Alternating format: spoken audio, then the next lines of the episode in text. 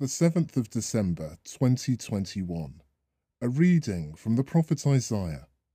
Consolations from the heart of Jerusalem. Console my people, console them, says your God.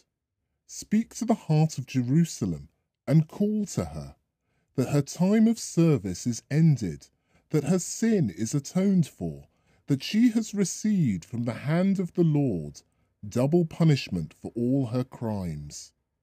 A voice cries, Prepare in the wilderness a way for the Lord. Make a straight highway for our God across the desert. Let every valley be filled in, every mountain and hill be laid low. Let every cliff become a plain, and the ridges a valley. Then the glory of the Lord shall be revealed and all mankind shall see it. For the mouth of the Lord has spoken. A voice commands, Cry. And I answered, What shall I cry? All flesh is grass, and its beauty like the wild flowers. The grass withers, the flower fades, when the breath of the Lord blows on them. The grass is without doubt the people. The grass withers, the flower fades, but the word of our God remains forever. Go up on a high mountain, joyful messenger to Zion. Shout with a loud voice, joyful messenger to Jerusalem. Shout without fear. Say to the towns of Judah, Here is your God. Here is the Lord coming with power, his arm subduing all things to him. The prize of his victory is with him, his trophies all go before him.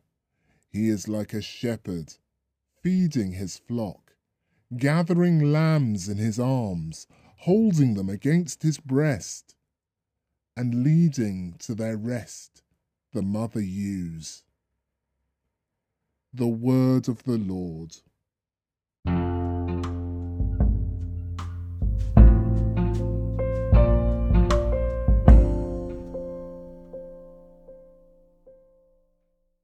A reading from the letter of St. Paul to the Ephesians. I, who am less than the least of all saints, have been entrusted with this special grace.